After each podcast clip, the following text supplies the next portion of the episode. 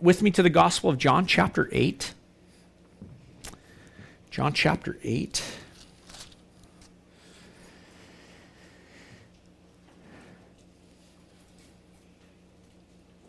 And as you're going there, let's just uh, pray as we come, come to God's Word. Lord, we just thank you this morning for your Word. I pray, God, uh, we're going to read here in a moment, Jesus, that you're the light of the world. Pray that you bring light to our hearts and to our minds this morning bring clarity, uh, bring light into the dark areas of our life. Jesus, we just open our hearts to you and ask that you'd speak by your Spirit, Lord, that you bless this time in the Word of God, we pray in Jesus' name. Amen. Cool. So, uh, verse verse 12 says this. Let's just jump right back in where we left off last Sunday in John chapter 8. It says in verse 12, again, Jesus spoke to them, saying, I am the light of the world. Whoever follows me will not walk in darkness, but will have the light of life. You know, it's funny if you like if you just like go out on the street and you begin to pull people or you begin to talk to people and you ask them, "Hey, what did Jesus teach? What, what kind? What what did Jesus teach about?" Um, you know, most people would tell you this. I, I, I bet like 99% of the conversations would go to the fact that Jesus uh, taught us how to lovingly act towards other people, how to treat how to treat others that we should love them. That's what he taught. But it's interesting like if you actually consider what Jesus taught and what was the primary theme of his teaching, what was the focus of his teaching? It was actually this, himself. He taught mostly about himself, about his nature, about his character, about his identity. That was the foremost subject of his own teaching to talk about himself. Like, think about that. That's kind of interesting. In fact, in John chapter 8, we're not going to make it. I, you know, as I was studying this week, I thought, yeah, we're going to get to the end of this chapter. Not happening. So we're going to lay up at verse 30 this morning. But in John chapter 8, from verse 13 on, Jesus uses the words I, me, and my 85 times. He's the subject with regards to what he is talking about. That's, that's the primary focus of his teaching for those that heard him, but not only for those that heard him, for those who 2,000 years can open 2,000 years later can open up the Bible and, and read the scriptures and read the accounts of the gospel, the primary subject is Jesus. And the claims that he made regarding himself, like if, if you stop and think about the claims that, that, that Jesus made, they're, they are, they're so incredible that if, if you were to make the decision or come to the conclusion that Jesus was simply this, that he was just simply a good moral teacher, if that's like all he is, then the things that he actually said are like crazy. They're insane. They're, they're, they're unbelievable.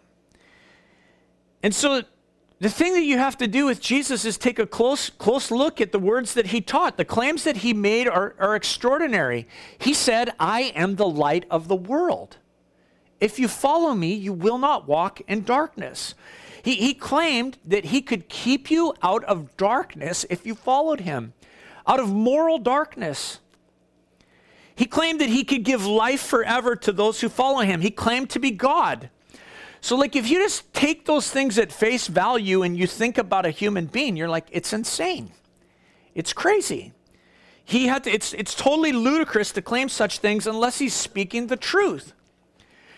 Unless he spoke the truth, and then all these claims that he made are nuts. And so the question for me is when I when I think about this, and well, it's the question the Pharisees had is this: it's like, well, how do you know Jesus is speaking the truth? That, that's a good question. How do you know he's speaking the truth? Because all of us have those times where you're like in conversations with people and they tell you something and you know they're telling you the truth. And then you have other conversations and you talk with people and they tell you something and you're like, something tells me this isn't true.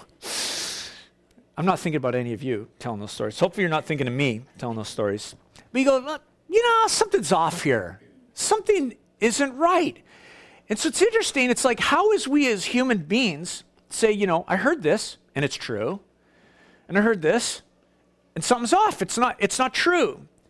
Well, Jesus said, what, yeah, like what's the difference between accepting someone's word or rejecting someone's word? And Jesus said this He said, I'm the light of the world. Whoever follows me will not walk in darkness, but will have the light of life. So the Pharisees said this look at verse 13. So the Pharisees told him, You are bearing witness about yourself. Your testimony is not true. They heard what Jesus said, they heard his claim that he was the light of the world, and they said, You're not telling the truth. You ever said that to someone? You're not telling the truth. Typically, a parent says that to their kids at some point and some time.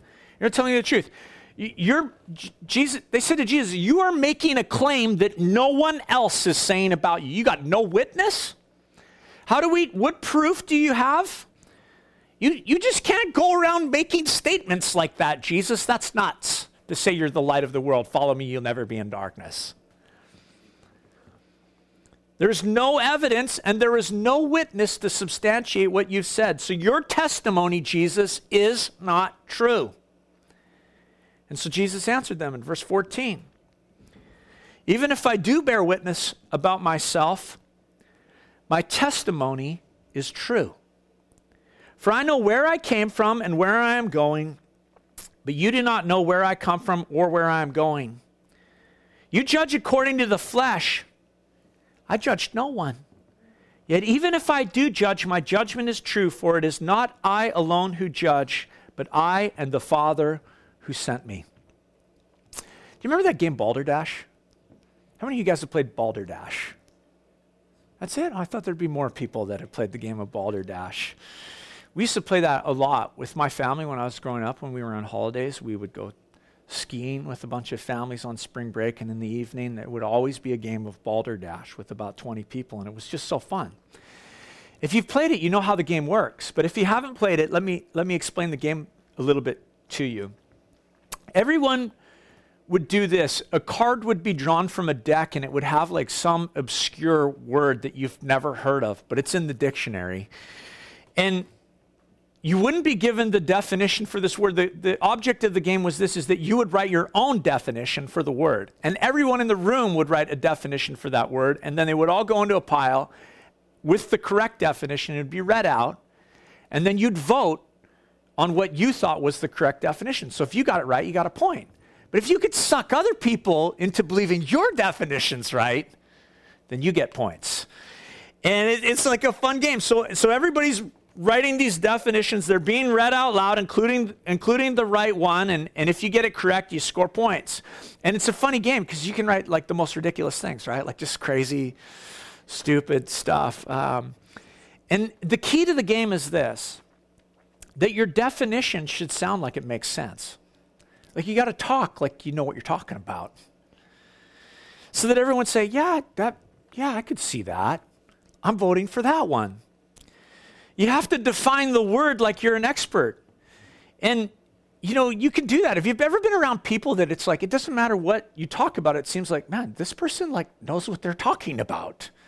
I'm like uninformed on this subject. They're like going on about this, and I'm like, they know more than I do. Have you ever been around people like that? I have one friend in mind who I'm like, man, whenever they talk, they're like an expert on whatever they are talking about.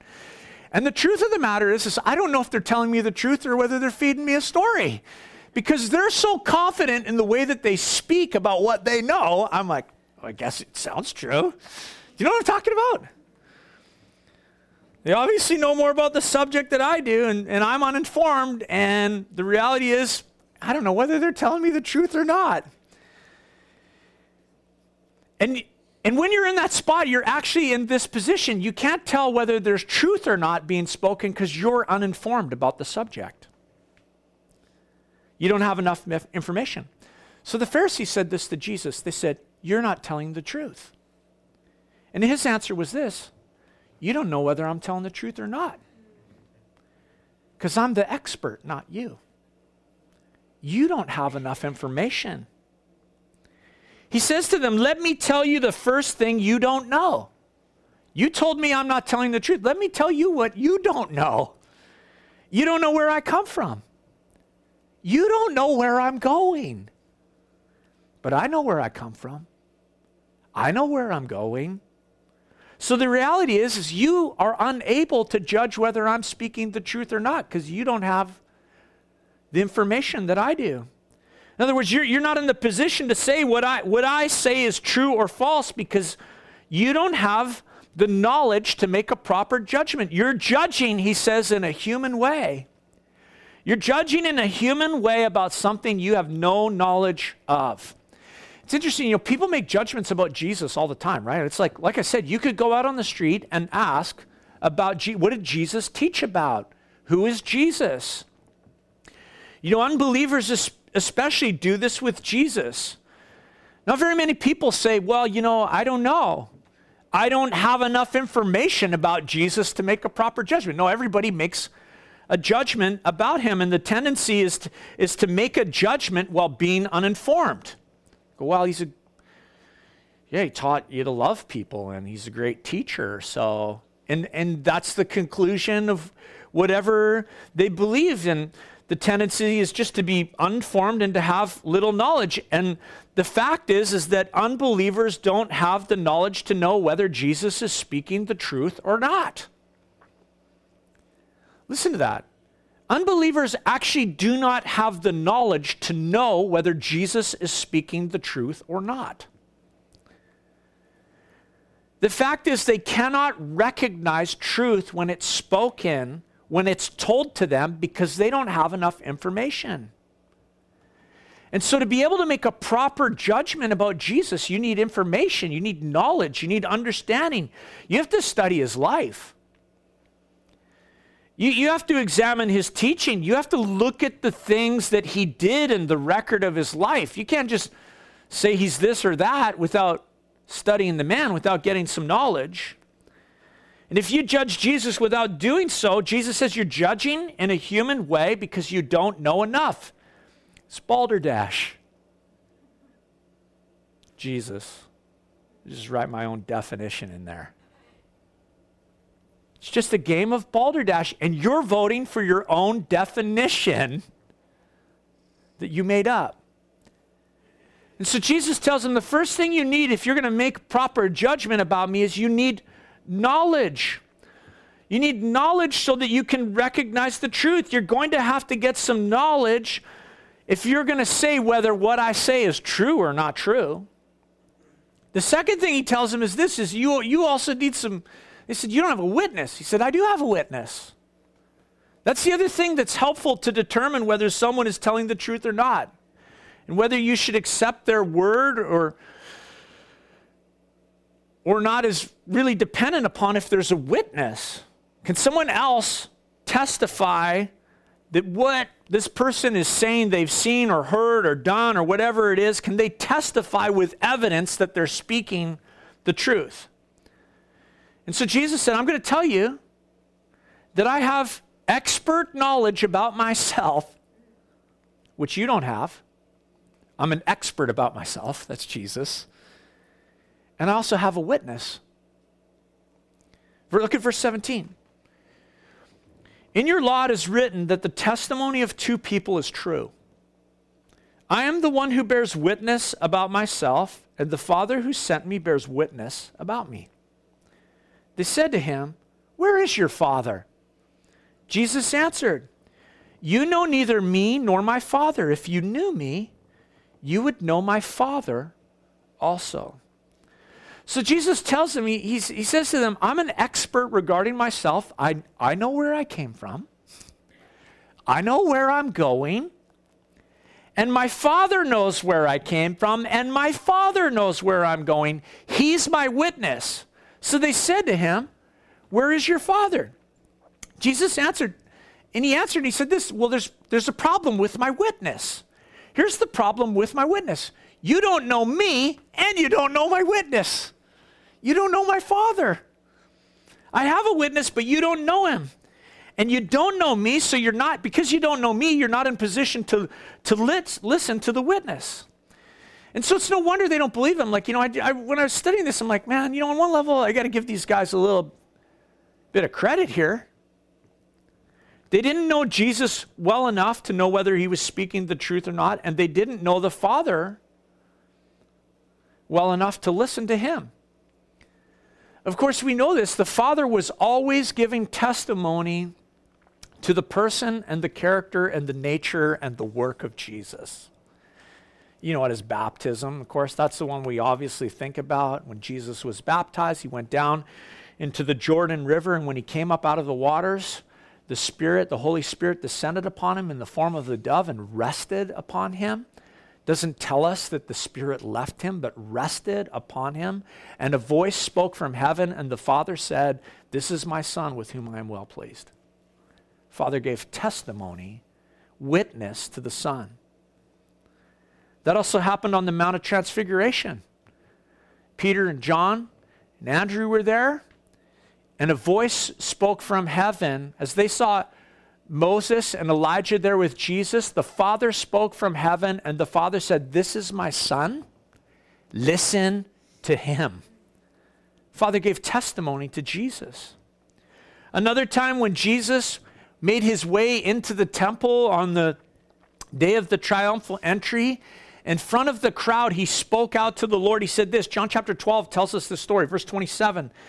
Jesus said in front of the crowd at the temple, Now is my soul troubled, and what shall I say? Father, save me from this hour?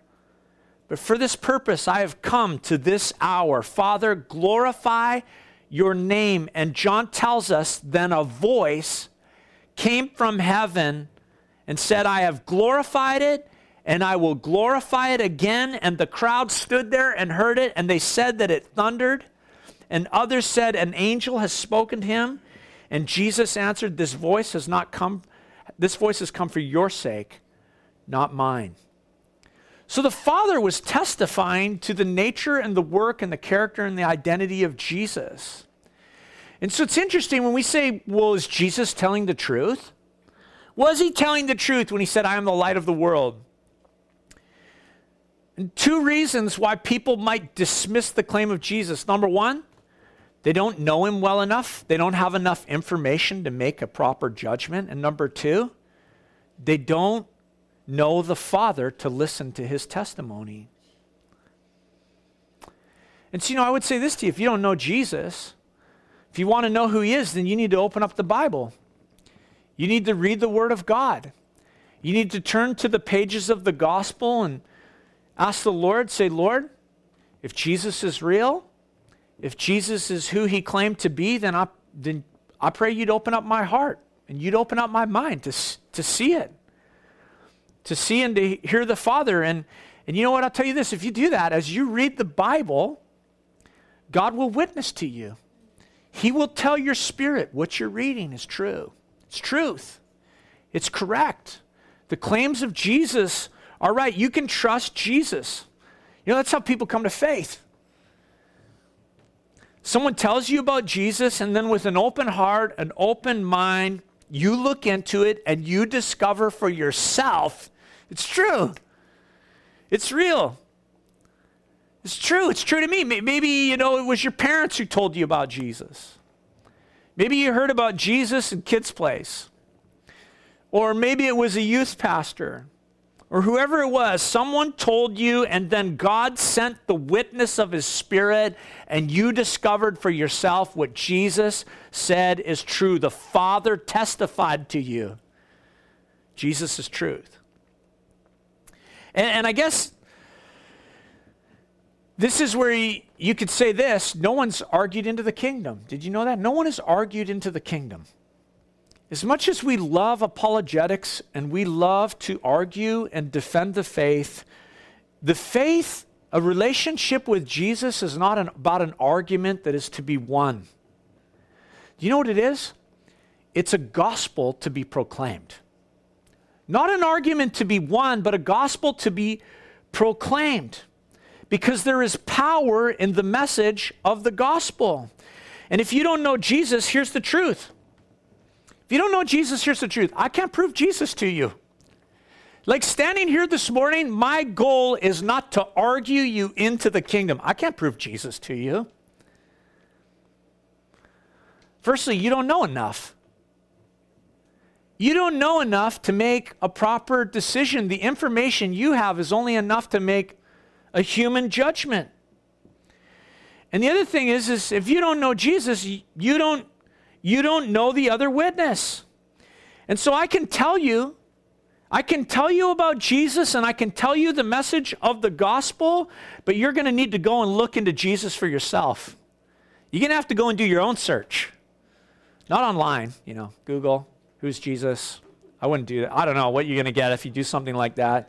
You got to go here and search. Jesus, who are you? Who are you? Read the Gospel of John. Accept that Jesus came from God. Accept that He said, I, I know where I came from and I know where I'm going. He came from God and He was returning to God. And if you accept that, then just make a judgment. Tell me. Is it true or not true? Well, what did they say to him? Look again at verse 19. They said this Where's your father? That was meant to be an insult, by the way. That's like a slag, right? Like you remember the schoolyard when you really wanted to. My dad could beat up your dad. Remember that one? It was meant to be an insult. In that culture, it's, it's no different from our own. If you want to insult someone, you take a shot at their father. Happy Father's Day. You take a shot at their dad. And you question do you even have a dad? Do you know where you come from, you illegitimate child? That's what they're doing. Jesus, who, where is your father? There's rumors about you and your birth. And Jesus said to them, If you knew my father, you'd listen to me. Look at verse 20. These words he spoke in the treasury as he taught in the temple, but no one arrested him because his hour had not yet come. Verse 21. So he said to them again, I am going away, and you will seek me, and you will die in your sin. Where I am going, you cannot come. So the Jews said to them, said, Will he kill himself since he says, Where I am going, you cannot come? Here's, an, here's another way to determine whether someone is speaking the truth or not. What is the consequence of their words? What is the consequence of what they say? You know, for years I worked in the in logging and maintenance out in the Howe Sound, and I like trained dozens of people in maintenance on our log sort, and I would tell them all sorts of things about the dangers of the job. Like, don't ever stand behind here and go pee because the machine will come and crush you. Don't put your head under here. Don't ever reach your arm into here. I don't want you to be maimed. There's like dangers everywhere, and if you don't keep your wits about you at all times, something's going to run you over or crush you or fall on you. You got to have your wits about you. When I was a kid, my mom said to me, Don't put your fingers in the socket. I never had to tell my kids that. For some reason, my mom had to tell me that. I didn't think she was telling the truth. So I put my fingers in the socket, and then I found out she was telling the truth. I remember we got a new couch. My dad said, Don't jump on that couch. I didn't think he was telling the truth. then I found out the consequence of the fact that he was telling the truth. Or I remember I built this jump with my bicycle on my street, I built this big jump, and, and my friend, it's actually Big Greg, he's not here this morning. Greg said, I wouldn't do that. I don't think that's safe. You shouldn't go off that jump. I said, Greg, you don't know what you're talking about. You don't know my bicycle skills. And then when I picked my bloody self out off the pavement, I realized Greg was right.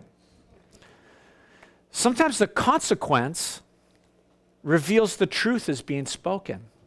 You smoke cigarettes, the danger is they're going to kill you.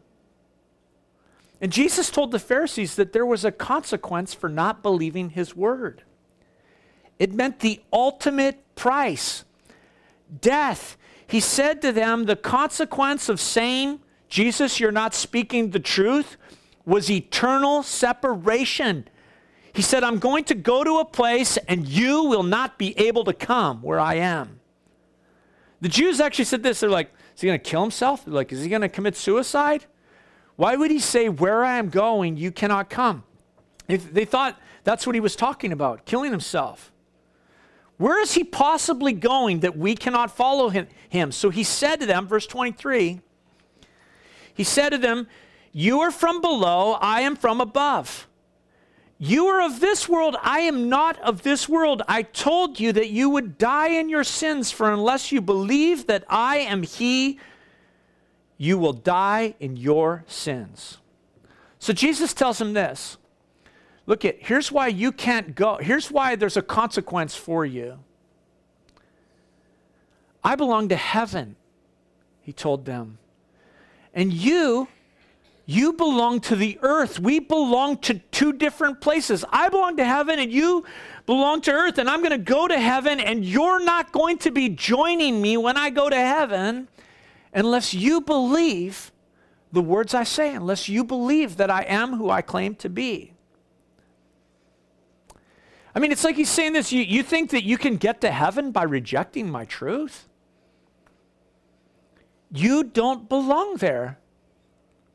So you won't get where I am going unless you believe in me. He literally says, unless you believe that I am, you will die in your sins. You know, many people just assume they're going to heaven, right? It's like you go out there, you have those conversations. People assume they're going. You go, well, I have the right. I'm like a good person. I'm like not as bad as other people. I'm moral. I'm religious. I'm this. I'm that. And they assume they're, they're going, and, and probably it's like other bad people that are going to be excluded, like really bad people. But that's not what Jesus taught. Jesus taught this people don't belong in heaven, they don't have the right to go there. It's just like I can't cross into the U.S. anymore without my Canadian passport. I can't just, if I drive up to that border, they're going to reject me, just like they will at any other country, because I don't have a right. I'm not a citizen. I can't enter that country. And guess what? There, there's no universal right to heaven. The only hope is that you believe in Jesus, and his warning is if you don't, it's fatal for you the consequence is that you will die in your sin. He says, unless you believe that I am, you will die in your sins. That's an amazing verse. Look at verse 24. It's going to come up on the screen for you, actually, too. I want you to see this because in, in the Greek text of the New Testament, verse 24, it's also the same in verse 28, and You'll see this in verse 59 as well, which we're not going to get to this morning. See that there? I italicize the word he. For unless you believe that I am he, you will die in your sins. In the Septuagint, the, the Greek, the Greek Old, Te- uh, the Greek New Testament, we we see that uh, the third person personal pronoun he is not in the original language. They actually translate that into English uh, to help the reading of it. But you know, some Bibles actually italicize the word he. Like if I don't know what translation you're holding, but your Bible might have the word he italicized because it's added in there. It bugs me. I love the ESV, but it bugs me they didn't italicize this. I don't know why they didn't do that. They should have italicized it because it's not actually there. When Jesus said this, the reality is this he, he used the phrase, I am, which is pretty familiar to us. If you've kicked around the church, he was making the claim to absolute timeless existence that he was Yahweh. I am.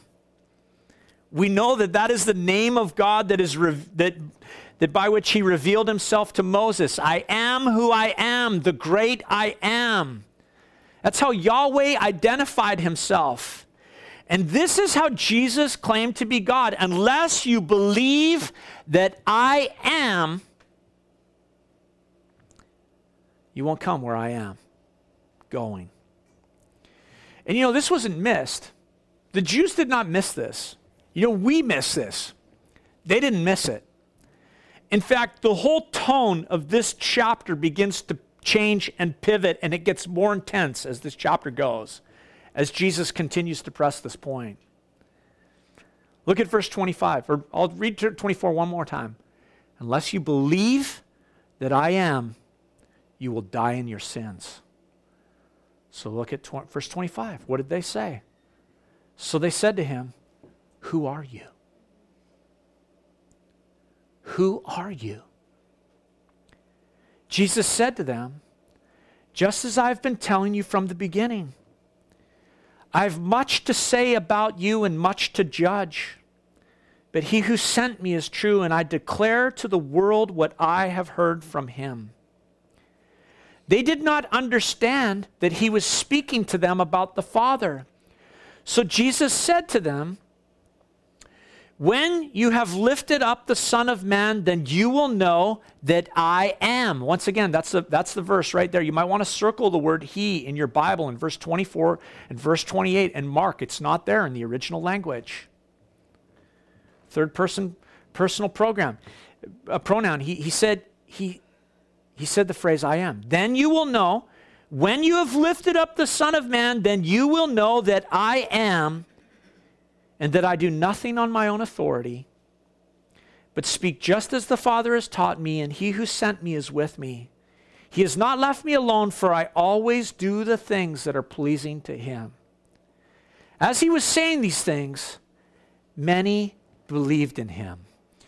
I love that. You know, following verse 24, when he says, Unless you believe that I am, they said, who are you? And he said to them, I'm exactly who I've been claiming to be all along, who I've been claiming to be from the beginning. I am exactly who I've been telling you that I am. And in fact, he says, There's actually much more I want to tell you. There's much more I need to judge. The words that I declare to you, they're from the Father and what I have heard from him, and I always do what pleases my Father. But it wasn't registering. John tells us they didn't even understand that he was speaking to them about the Father. So Jesus told them something prophetically. He said, When this happens, when this specific situation, instance, work happens, you can look at it and you will know, and it will tell you that I am who I claim to be. That I am speaking the truth. He said, he said, when you have lifted up the Son of Man, then you will know that I am. He says, one day you're going to lift me up. We know what he's referring to, right? The cross. And he says, When you lift me up, if you will look at the cross, you will see that I do nothing of my own authority. Nothing for selfish reasons. I do nothing for myself. I do only what the Father tells me to do. And you'll see that I am who I am and that the Father has sent me to you.